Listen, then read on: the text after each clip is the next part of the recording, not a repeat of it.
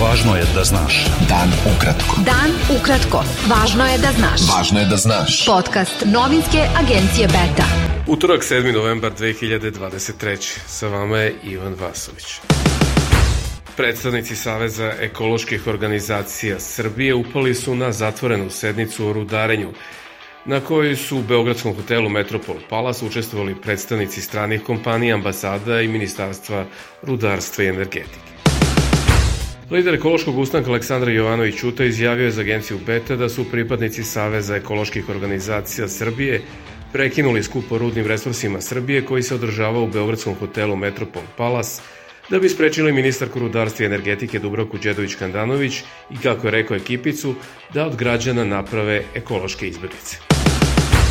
Specijalni zaslanik Europske unije za dijalog Kosova i Srbije Miroslav Lajčak izjavio je da je tokom razgovora sa zamenikom premijera i šefom kosovske pregovaračke ekipe za dijalog Besnikom Bislimijem dogovorio naredne korake u dijalogu.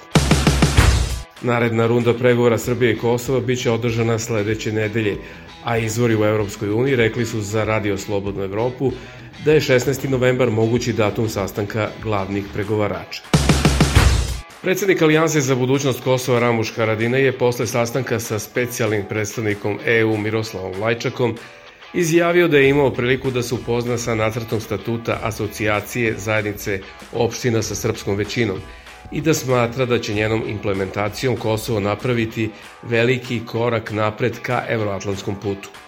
Za razliku od njegovih opozicijalnih kolega iz DPK i DSK koji su izjavili da nisu obavešteni o nacrtu, Haradina je potvrdio da je upoznat sa sadržajem nacrta. U novom godišnjem izveštaju Evropske komisije koji će biti objavljen u sredu, Srbija je dobila loše ocene u ključnim poglavljima 23 i 24 o vladavini prava, dok se ukazuje da Beograd nije uveo sankcije Rusiji i nije zatvorio prostor stranom mešanju i manipulaciji informacijama. Iako je članstvo u Europskoj uniji strateški cilj zemlje, Srbija sklapa trgovinske sporazume s Kinom i ostalim trećim zemljama koje ne ispunjavaju briselske standarde, navodi se u izveštaju u koji je Radio Slobodna Evropa imao uvid. U izveštaju Europske komisije o Kosovu ističe se da je bilo ograničenog napretka u većini oblasti, što su mediji u Prištini ocenili kao najniži nivo napretka.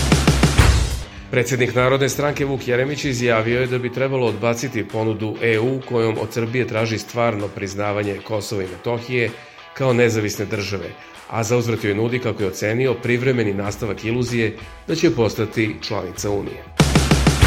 Srpski šef diplomatije Ivica Dačić je na zajedničkoj konferenciji za štampu nakon sastanka sa azerbejdžanskim kolegom Žejhunom Bajramovim rekao da je robna razmena dve države dostigla rekordni nivo od 100 miliona dolara, da je rast zabeležen i u energetskom sektoru kao i u prehrambenom. Rekao je da je Srbija zainteresovana da uz pomoć Azerbejdžana ima dodatne garancije da bude energetski obezbeđena i postigne diverzifikaciju izvora energije. Ministar spoljnih poslova Azerbejdžana Žejkom Bajramov izjavio u Beogradu da kraj okupacije azerbejdžanskih teritorija i potpuna obnova teritorijalnog integriteta omogućava nove perspektive u normalizaciji odnosa Azerbejdžana i Jermenije. Predsednik Dveri Boško Bradović počeo je u svom rodnom gradu Čačku kampanju za republičke izbore, na kojima ta stranka nastupa u koaliciji sa strankom Zavetnici, na izbornoj listi Milica Đurđević Stamenkovski Boško Bradović, nacionalno okupljanje državotvorna snaga. Vršilac dužnosti direktora Pošte Srbije Zoran Đorđević saopštio je da će to javno preduzeće ispuniti sve zahteve radnika u obustavi rada, te da se očekuje da će se rad pošte normalizovati do petka. Industrija mesa Mitros iz Sremske Mitrovice zatvara se 15. decembra, izjavio je predsednik samostalnog sindikata u toj fabrici Milan Smoljanović. On je za Betu rekao da je to definitivna odluka vlasnika Mitrosa, austrijske kompanije Mitros Fleischwaren u Sremskoj Mitrovici, firme čerke Gerlinger Holdinga i da ne zna da li je vlada Srbije nudila dodatne povlastice za nastavak proizvodnje, nakon što je poslodavac u septembru najavio gašenje proizvodnje. Beta. Dan ukratko. Budi u toku. Kompanija Coca-Cola Hrvatska potvrdila je da je jedan slučaj trovanja u rijeci povezan s njihovim pićem. Objava je usledila pošto se od ponedeljka na društvenim mrežama pojavila poruka sa upozorenjem građanima da ne piju sokove i vode poznatog proizvođača jer uzrokuju hemijske povrede jednjaka i želuca. Najmanje 10.328 ljudi, među kojima 4.237 dece ubijeno je u pojasu Gaze od početka rata s Izraelom 7. oktobra. Saopštilo je Ministarstvo zdravlja te palestinske teritorije pod kontrolom Hamasa. Među ubijenima je 2741 žena, prenosi France Press. U Izraelu je poginulo više od 1400 ljudi, većinom civila, u početnim napadima islamskog ekstremističkog Hamasa.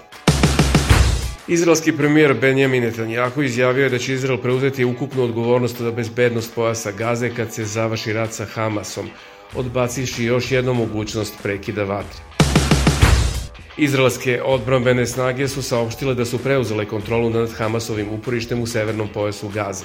Kako prenosi BBC, IDF je locirao protiv tenkovske projektile i lansere oružje i obaveštajni materijal. Izraelci su zapalili sveće kod zida plače u starom gradu u Jerusalimu za svaku žrtvu napada Hamasa na južni Izrael pre mesec dana. Nove strože mere kako bi se smanjio veliki broj migranata koji dolaze u Nemačku dogovorili su kancelar Scholz i 16 guvernera saveznih država, postižući kompromisno rešenje o tom pitanju koje je bilo veliki politički problem za vladu. Bio je to pregled vesti za utorak 7. novembar. Sa vama je bio Ivan Vasović. Pratite nas i sutra. Pratite nas na portalu beta.rs i društvenim mrežama. Važno je da znaš. Dan ukratko. Podcast novinske agencije Beta.